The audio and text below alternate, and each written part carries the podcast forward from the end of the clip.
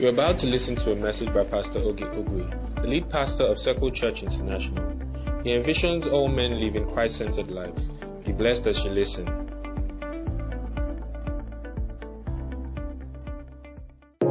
All right, praise the Lord.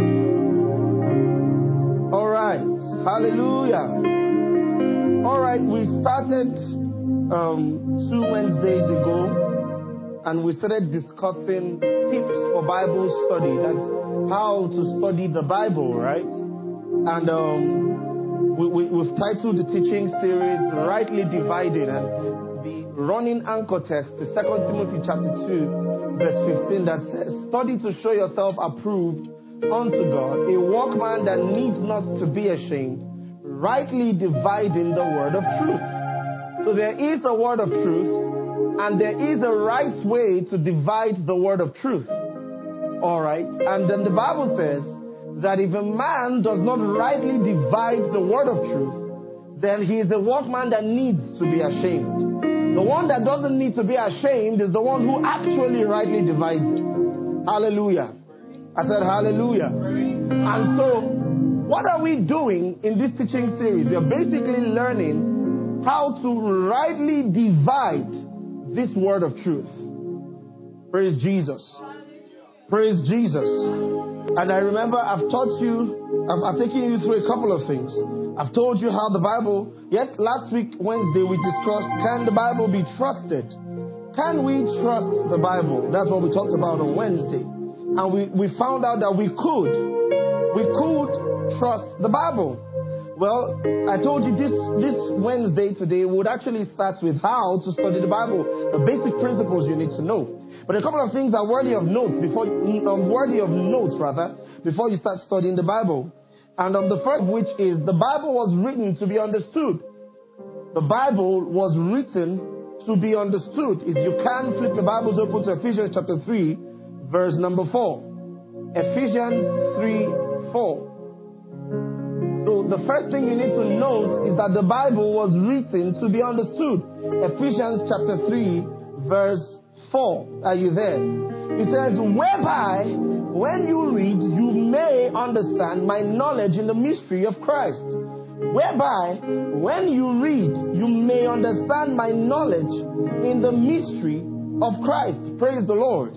So Paul is saying that the reason he's writing to the church in Ephesus is so that they can understand what exactly it is that he's, he, he's, he, they can understand his knowledge in the mystery of Christ.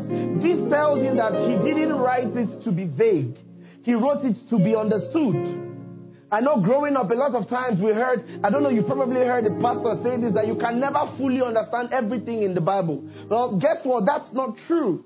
The Bible was written to be understood. If you also go to 2 Corinthians chapter 1, verse 13 to 14. All right, turn your Bibles. This is Bible study. This is Bible school. Second Corinthians. All right, Second Corinthians chapter 1 from verse 13 to 14. Are you there? Are you there? Well, praise the Lord. Corinthians 1 13 to 14 says, For we write no other things to you than what you read or acknowledge. And I trust that you shall acknowledge even to the end and also you have acknowledged us in part that we are your rejoicing, even as ye also are ours in the day of the Lord. What Paul is saying, that word acknowledged here is the word epignosis, to come into a full understanding, an accurate knowledge of something. He's saying that the things we write to you, we are writing it so that you can read it and understand. You understand? He's saying that the things I write, I write that you may read and understand. Praise the Lord. Praise Jesus. I think if you read that translation, if you read that Bible verse from the ESV, um, from the ESV, you would understand it a little bit clearer. He's saying, I'm writing to you that you may read and understand. Praise Jesus. Praise Jesus. So the first thing worthy of note is that the Bible is or was written to be understood. The next thing is that the most important way to learn about Bible interpretation and revelation knowledge is to be taught by a teacher. The most important way to learn about Bible interpretation and revelation knowledge is to be taught by a teacher. So, God will have you read, understand, and be taught by a teacher, not the Holy Ghost. Hallelujah. When Jesus was saying he will guide you all into all things or he will teach you all things, he wasn't actually talking about doctrine. And I've taught you this when we're talking about um, the work of the Spirit. I told you how the teaching of the Spirit is not, is not, he doesn't present new information, but rather he reminds you, he explains himself. He will remind you of all the things that you have been taught. Do you understand? So he will remind you. That's what the Holy Ghost does. He reminds us. So, for example, you read in the Bible, you've been taught by a teacher that, oh, the fruit of the Spirit is love, joy, peace. But then sometimes you don't feel that peace. Sometimes you don't feel at peace. And then you go to pray, and what happens? The Holy Ghost reminds you about that peace. Praise the Lord. But the most important way um, to learn about Bible interpretation and revelation knowledge is to be taught by a teacher. If you look through many portions of Scripture, you would understand this. In Acts chapter 8, verse 27 to 31, you have this where, where um, I think it was Philip that went to join that chariot. So there was, a, there was an Ethiopian eunuch, all right, who was going from one place to another. He was reading from the book of Isaiah. And the Bible says that as he was reading, Philip heard him, and the Holy Ghost said to Philip, Go join that chariot. Now, why didn't the Holy Ghost appear to the Ethiopian eunuch or start to explain that scripture to the Ethiopian eunuch? Because the Holy Spirit was not designed to teach revelation knowledge or doctrine. That's the work of man. God has given that responsibility to man. So the best way to come about Bible knowledge is man. Do you see? So Philip went to this Ethiopian eunuch and said to him, Do you understand what you are reading? And this man said, How can I understand if no one teaches me? And then Philip, the Bible tells us that Philip began to explain how these things were concerning the Christ. Then when the man had learned all these things, he said, Well, now that I believe, what is stopping me from being baptized? Do you see? So it took the work of a man. Praise Jesus. It took the work of a man to get him to know. Bible knowledge comes from men, the teachings of men. When men properly and accurately interpret the Bible, what you have, the resultant effect is proper Bible teaching. Hallelujah. Hallelujah. Another place you need to look at is Ephesians chapter 4 from verse 11 to 14. Um, um, um, he says, He gave gifts to men, to some he gave apostles, prophets, evangelists, pastors, and teachers for the equipping of the saints, for the work of the ministry, till we come to the unity of the faith. He says, to the full knowledge, to, um, to the mature stature and to the full knowledge of the image of Christ. He says that we no longer being babes, tossed to and fro by every wind of doctrine. So how do we get to that point when we are no longer tossed to and fro by every wind of doctrine? We get to that point when we reach accurate teaching. And how do we get to accurate teaching? He gave gifts to men, apostles, evangelists, pastors, prophets, teachers. He says for the equipping of the saints. So who will equip the saints? Apostles, prophets, evangelists, pastors, teachers, men. Do you see that? Do you see that? Hallelujah. Hallelujah. In 2 Timothy, in, in, let's, Acts chapter 2, verse 42. Acts 2, 42. He says they continued steadfastly in the apostles' doctrines. Take note, in the apostles' doctrines. That is in what the apostles had taught them. They continued steadfastly in the apostles' doctrines. Do you see that? 2 Timothy chapter 2, verse 2. Um, Paul speaking to Timothy says to him that the things that I have said to you before many um, witnesses said, commit also unto faithful men who will be able to teach others. Hallelujah. So the, the hierarchy of the transference of knowledge is Paul taught Timothy. Timothy is supposed to teach faithful men. These faithful men, why are they called faithful men? Because they will preserve the originality of the message as it was handed down. They will be faithful enough to say, this is what was said. I will say it like it was said. I will do it like it was done. I won't step out of line. So they would preserve the originality of the message. And then what, what would they do? They would teach other people. That's how God designed for knowledge to be passed down. God didn't design for knowledge to be taught by the Spirit. Are you learning something today? Praise Jesus. Praise Jesus. So Christianity is a historic faith. It must be handed down. It must be handed down through men. In 1 Corinthians chapter 15, verse 1 to 4, Paul says that we should take our stand on the gospel that we have heard. Do you understand? And in verse 2, he says, because this is the gospel as it was passed down to him, that Christ died according to scriptures, or he was buried according to scriptures. He, he, he died, he, on, on the third day he rose again according to scriptures, and he was seen of many. First of Cephas, then the 12, then he, he mentioned 500, then me, as one who was as the last born. Do you understand? So Paul is saying that the gospel was handed down. Peter, the 12, these people saw him. And he says, This is the gospel I received. I have declared it to you. That's Corinthians chapter 15 from verse 1 to 4. Are you there? So you see, the gospel should be handed down. The knowledge of scripture should be handed down. Through men. When a man wakes up to say that the Holy Ghost taught me this and his doctrine he proceeds to tell you. You see, the Holy Ghost teaches us things. You see, there, there, there are wise ways of living that the Holy Ghost can introduce to you. Do you understand? The Bible tells us that He helps us to pray because we know not what to pray as we ought to. So the problem is not that we don't know how to pray, but what to pray. The Holy Ghost in that moment will teach you what to pray. He'll bring, he will bring to your knowledge what to pray. Do you see? So the Holy Ghost can teach you. But when it comes to doctrine and revelation knowledge, the Holy Ghost doesn't teach that. So when the person comes to say what I'm about to teach you now, the Holy Ghost taught me directly and nobody else. That's wrong. You should be you should be weary of such talk. Hallelujah. I said, Hallelujah. Praise, Praise Jesus. All right. Another thing that, you, that is worthy of note, I think this is the third thing that's worthy of note in interpreting the Bible, is that the Bible is progressive in revelation. The Bible is progressive in revelation. What is the meaning of the word progressive?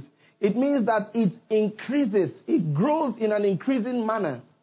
That means the previous was less than the next.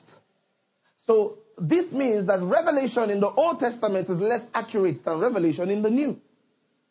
And like I've always said, the New Testament is in the Old Testament concealed, and the Old Testament is in the New Testament revealed. I'll say that again. The New Testament is in the Old Testament concealed, and the Old Testament is in the New Testament revealed. This is why, if you read through the Bible, it looks like God had a multiple personality. So in the Old Testament, he was one type of way. I mean, breathing fire and brimstone here and there, doing things anywhere and anyhow. But when it comes to the New Testament, it's like he just changed. And a lot of people ask, what changed? What actually changed was not the personality of God, but what actually changed was a better understanding of who he is. When you were much younger, you thought your parents were wicked. Oh, you thought they were very wicked. You thought they were out for your doom. You thought that they did not care about what will make you happy in life. Right? Because when you go and steal meat from the pot, your mother is going to beat you. And then if she beats you, she's like, well, then you will go home. Let me tell you, one thing that must have happened to every African kid is that at some point you will pack your things and say you are leaving the house. You are running away from home. so I'm not doing again. They wake up and they will not see me again. You know, because they hate me in this house. Listen, at another point, you say, I'm not even sure I'm their I'm sure I'm adopted. Because if I'm, if I'm their real son, they will not beat me like this. You know, you actually believed that they hated you. But what happened? You grew up. And in, with growth comes maturity, and with maturity comes progressive understanding. So now, if you have a, if, a, if you have a younger one, maybe when you were in, in secondary school, now you're a little bit more mature, so you know why you should be beaten if you steal. You have a younger one, a six year old, who steals something. You're like, ah, no, mommy will beat you. And you will say, mommy will beat you, not because you are wicked, but because you know you deserve to be beaten for stealing. You deserve to be punished for stealing. You understand? A lot of people, a lot of people always wonder, will I, will I beat my children? I always say that I hope I don't. I really pray not to. I don't want to do that. But there are some things did you see the video of that young man that, that used a hammer to break his parents' TV? So he took the hammer and broke. And the parents were begging, white people, of course, it can't be an African child. White people. The parents were begging him, don't do that. Don't be like that. Don't break the TV. He was saying, no. I said, no TV in this house. And, and he broke the TV. oh, Lord Jesus. Uh, I like to imagine that in such a moment I will hug him and say, Talk to me, what's the problem? I like to imagine, but that's not what will happen. But I like to imagine that that, that will happen. But the idea is that knowledge is progressive. And so even in the Bible, knowledge is progressive. The way we see God, the way we understand God, the way we interact with God is progressive. The Bible teaches us so. So if you're going into Bible study, if you're going to study the Bible, this is one piece of information you must be armed with. That knowledge is progressive. I've seen people pray that, oh, the God of the Old Testament, power as of old. You miss the point. The power as of old is not as great as the power that is in the new.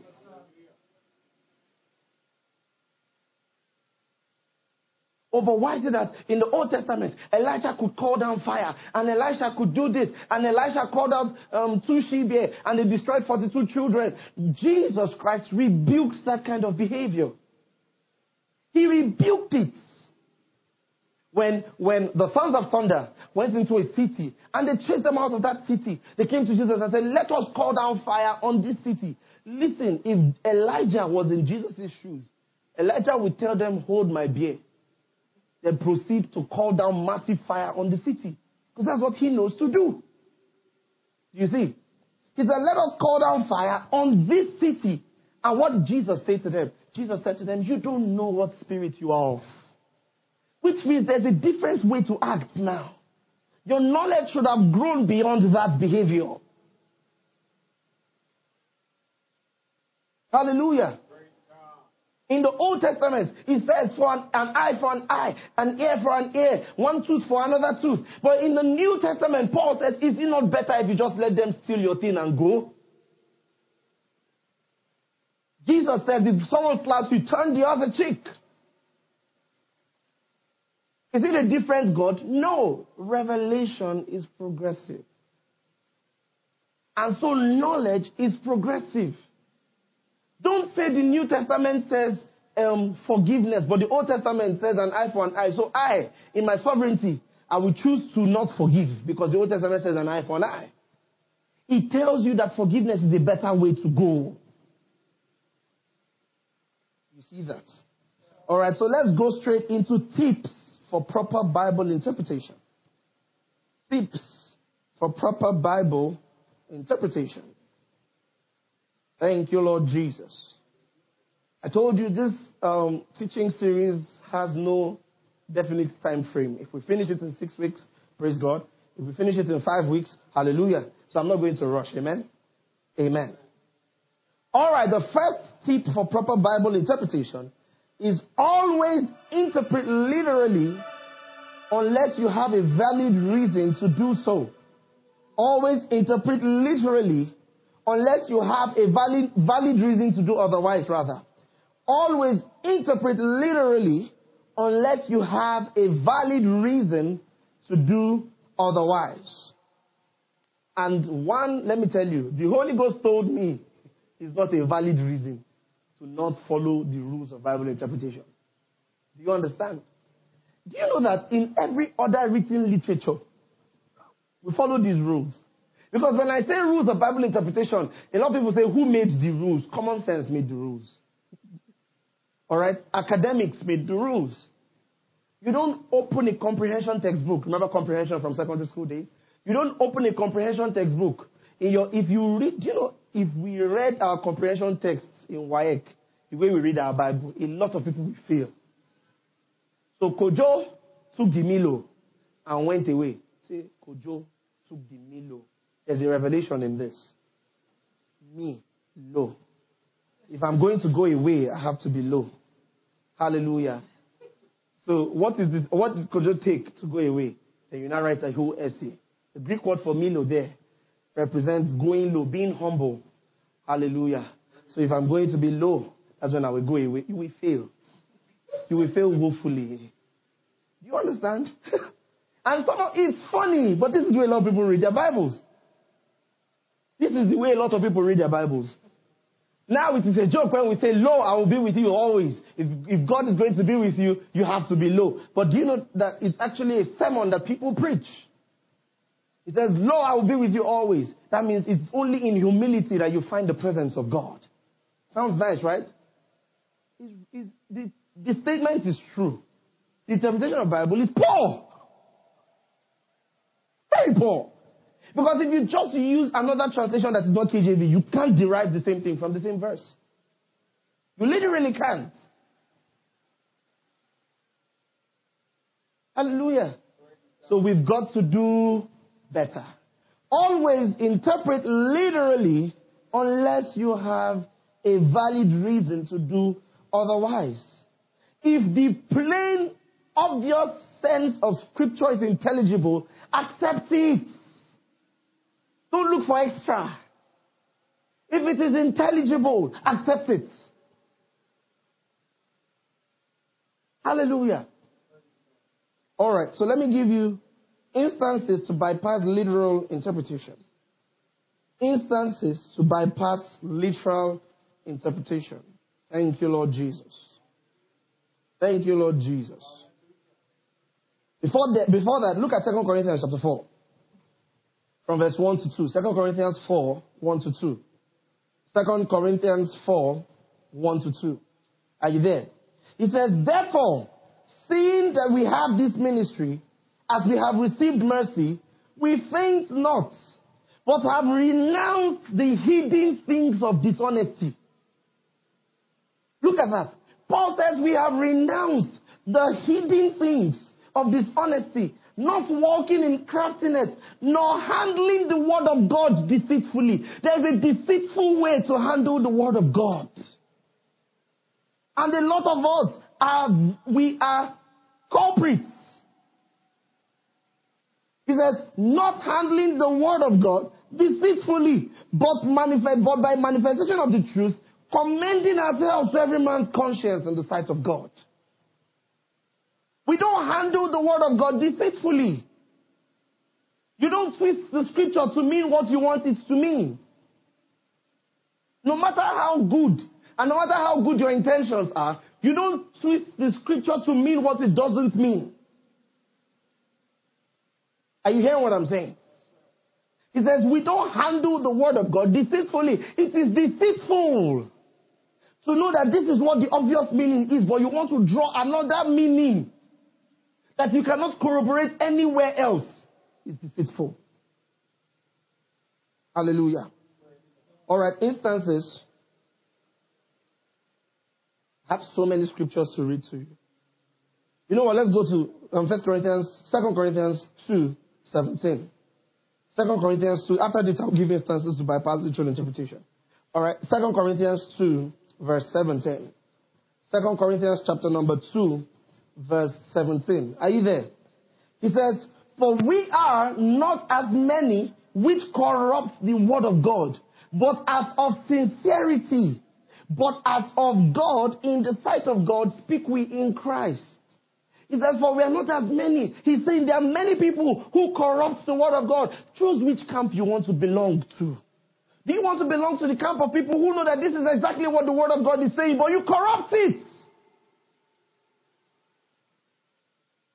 Or do you want to belong to the camp of people who stick to the veracity, the truthfulness, and the sincere, accurate interpretation of the word?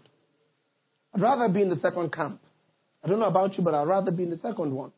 I told you the other day that the truth of the word of God, or the power of the word of God, is in its unchanging nature. The day you change the word of God to mean something it doesn't mean, you strip it of its power. And you do exactly what the devil does. Because you see, the children of the devil know how to twist the Bible. The devil didn't come tempting Jesus Christ with rap lyrics. Are you hearing me?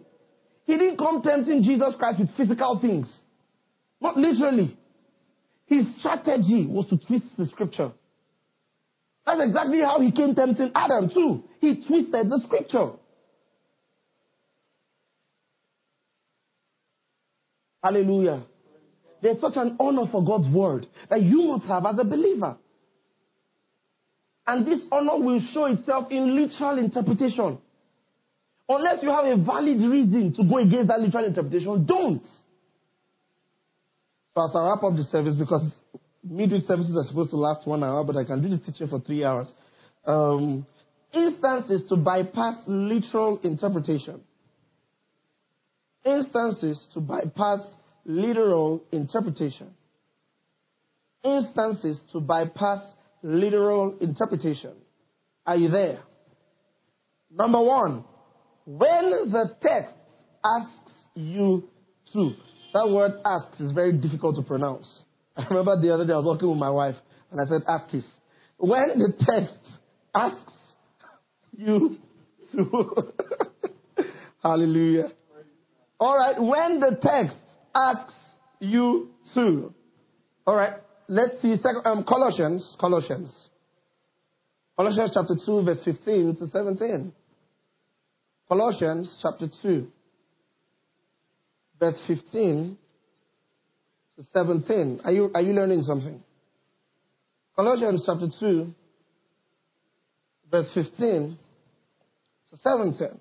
So we are looking at instances when to bypass literal interpretation. So how do you know that, oh, I, I shouldn't interpret this literally?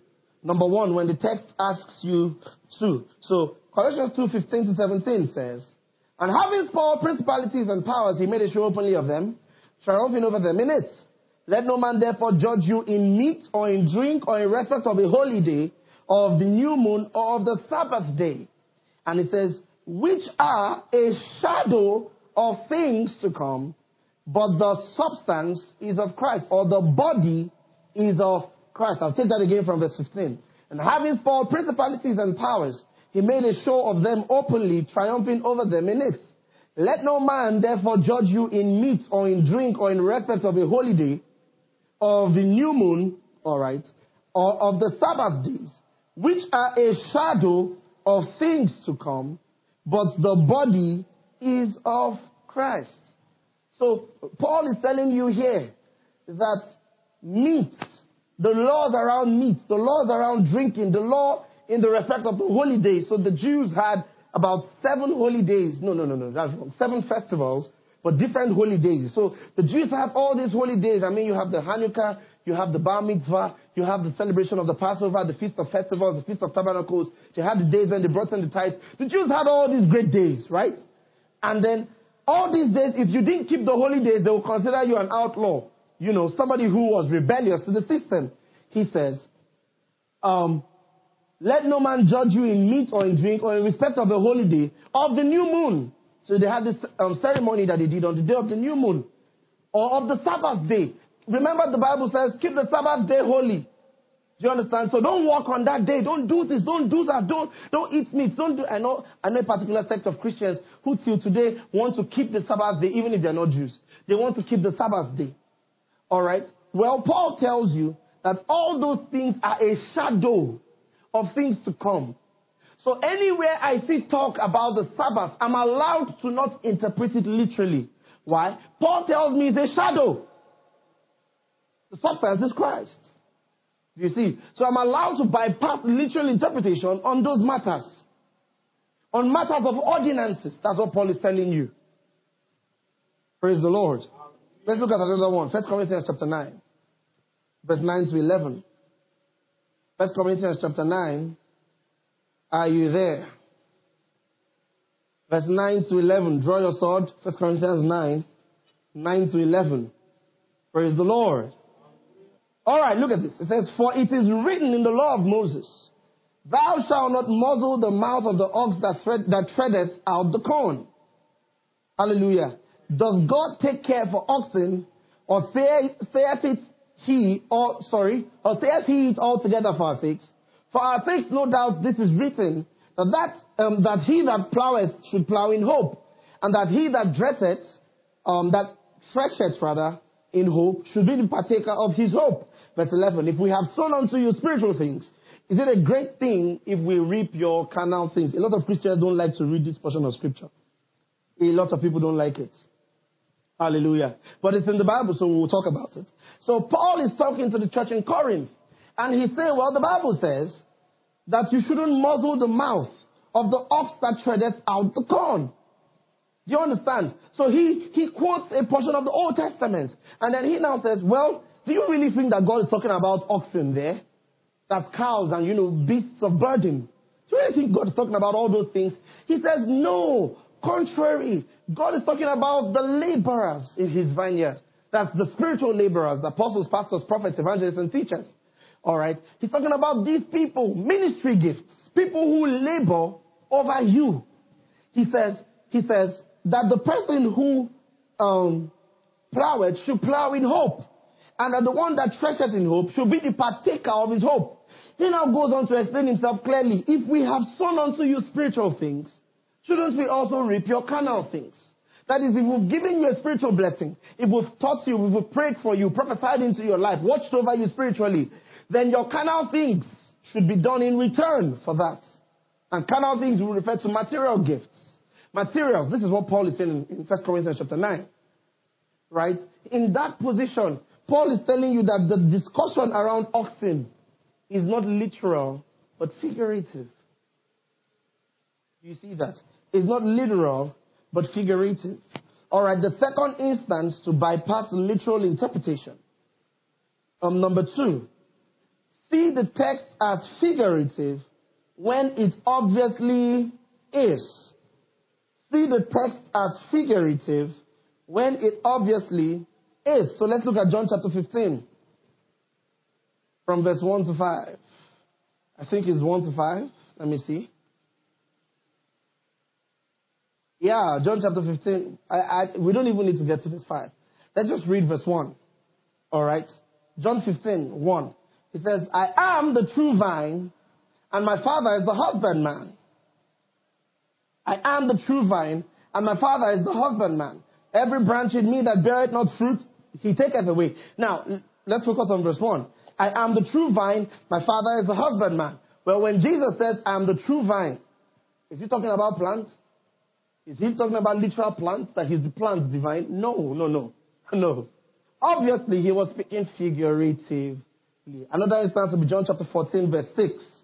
That's just the chapter before. Jesus said unto him, I am the way, the truth, and the life. No man cometh unto the Father but by me. When, when Jesus says, I am the way, does he mean that he's a tarred road or cement road or death road? No. It literally means that he's the access all right? He is the access. He is the way, the truth, and the life. So he was speaking figuratively. Mark chapter 4 from verse 1 to 13. Jesus calls himself the door.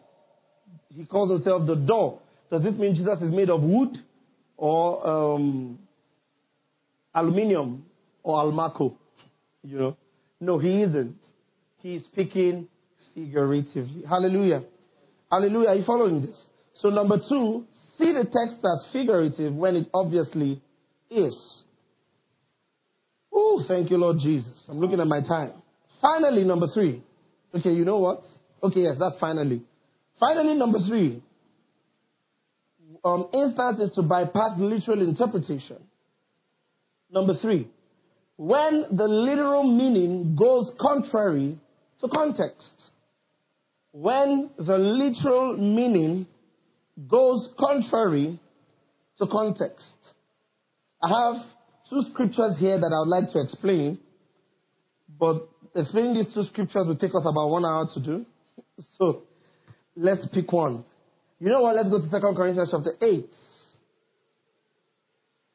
2 Corinthians chapter 8 from verse 1 to 9. Hallelujah. 2 Corinthians chapter 8. Are you there? Praise Jesus. Let's read verse 9 first. So, verse 9 is the verse we want to interpret. All right. He says, For ye know the grace of our Lord Jesus Christ, that though he was rich, yet for your sakes he became poor, and that ye through and that ye through his poverty might be rich. Second Corinthians 8 9 again.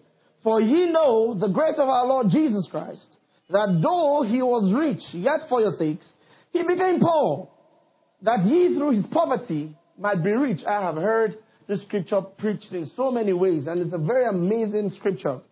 But there's one interpretation that falls short of proper Bible interpretation. And it's the interpretation that Jesus left his heavenly riches, referring to all the gold in heaven. And then they proceed to tell you how the Bible tells us that the streets of heaven are lined with gold and other precious stones. All right. And Jesus left all that riches and became poor so that you can now inherit all those heavenly riches. All right? And you will inherit those heavenly riches while you are here on earth. Make no mistakes, I really do believe that God prospers and God favors. All right? But that's not what this verse is telling you about. How do I know? Let's start reading from verse 1. So I told you when the literal meaning goes contrary to context. Verse 1. Praise Jesus. Moreover, brethren, we do you to wit of the grace of God bestowed on the children of Macedonia. So Paul is saying that we would like you to pay attention, take note of the grace of God bestowed on the children of Macedonia. He's about to tell you what this grace is in verse 2. How that in a great trial of affliction, the abundance of their joy and their deep poverty abounded unto the riches of their liberality. So you have Paul in verse 2 telling you that this church was so poor. He calls it, he calls it in their, in their, in, in the affliction of the abundance. So there was an affliction and he calls it the deep, their deep poverty. You know, you know somebody is poor when you need to add an adjective to describe the poverty. When you say, oh, I'm poor, I'm broke. You know, there's I'm broke, so you still have some money in your account, but you know, you're not as buoyant as you used to be. Then there's I'm very broke. You are still you still have a little bit of money, but it's not as much as before. Then there's Omo. there's Omo. Kai. I am ah broke will finish me. There's a difference. So there's poverty, abject poverty, and then deep. The poverty is deep. They were deeply poor. Hallelujah. Paul said, how that in a great trial of affliction, the abundance of their joy and their deep poverty abounded unto the riches of their liberality. So Paul is telling you that this is the grace that God gave to them. That though they were poor to stupor, they were also very rich in giving. Do You understand this? And he's telling the church in Corinth, pay attention to that grace. Though they were deeply poor, they didn't have so much. They were very poor. But it abounded to the richness or the liberality. Uh, he says, he calls it the, he calls it the riches of their liberality. They were very generous. You see, they were very generous.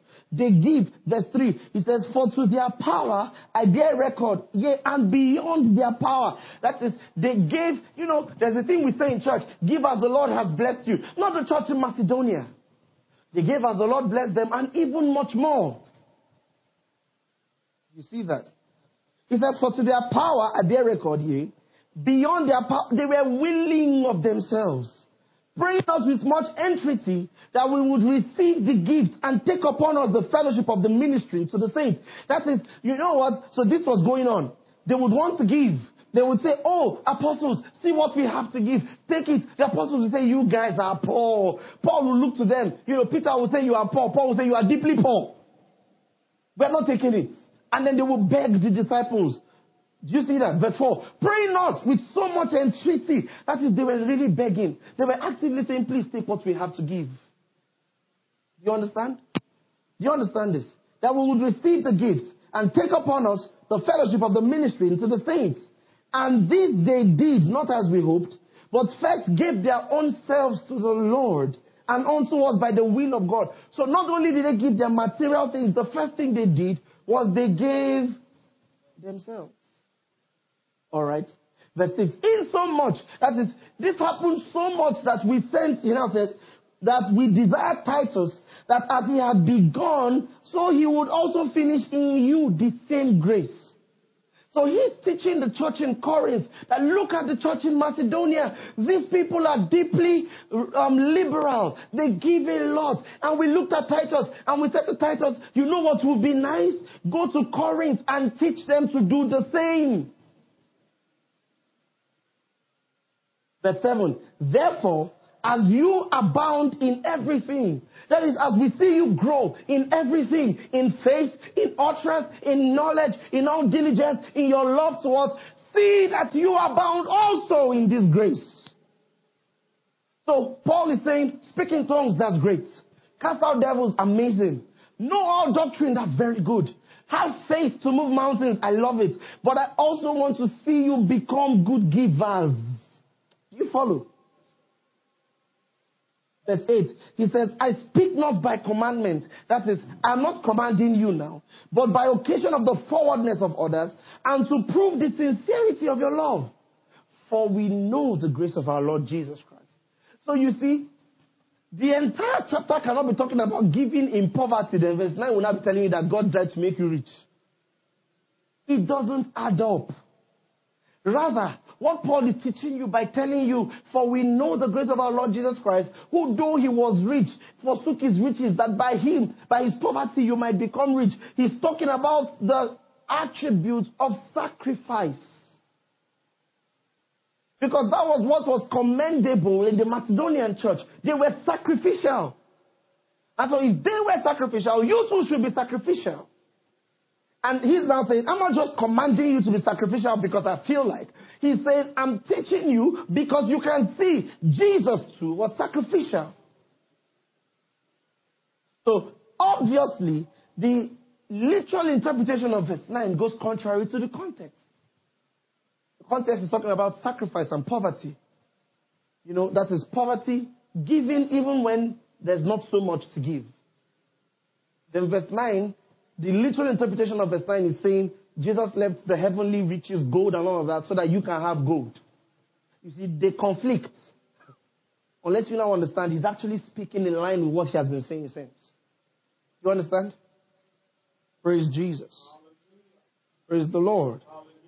The second, the second portion of scripture is 2 Corinthians chapter 3 from verse 1 to 18. That will take some time to explain, so we won't touch it today. But I've done so many teachings on 2 Corinthians 3 1 to 18. Um, so verse 18 says, But we all, with open face, beholding as in a glass the glory of the Lord, are changed into the same image from glory to glory, even as by the Spirit of God. Um, actually, it's verse 17 that we need to interpret. It says, Now the Lord is that Spirit, and where the Spirit of the Lord is, there's liberty. A lot of people will tell you, Ah, I've heard a lot of praise worship singers. Um, you know, you want to you want to spur people to dance. You want you want to in, in local parlance, you want to ginger them. You want to ginger their ginger. Say, dance for your God. Go ahead and free yourself up. Because in the, you are in the house of the Lord. This is your father's house. And in the presence of the Lord, there is freedom. There's liberty. Now that's the obvious interpretation. But if you read through from verse 1 to verse 18, you would realize that what Paul is actually teaching you is that where the Spirit of the Lord is, there's, there's no limits to revelation. You understand? Paul was teaching you that where the Spirit of the Lord is, there is no limits to revelation. Hallelujah. Hallelujah. Let's stop here for today. Um, next week, Wednesday, I will continue and I will teach you, I will speak to you about um, studying in context, always interpreting the Bible in context, amongst other um, Bible study guides, all right? But for today, we've talked about how literal interpretation of Scripture is the way to go. Father, we thank you for um, the teaching of your word. We thank you for the privilege to fellowship together like this. We thank you because we have learned so much and we grow as we learn. Hallelujah. Father, we pray that these things that we have learned will find full expression in our lives and they will make our Bible study lives better. In Jesus' name we have prayed. Amen and amen.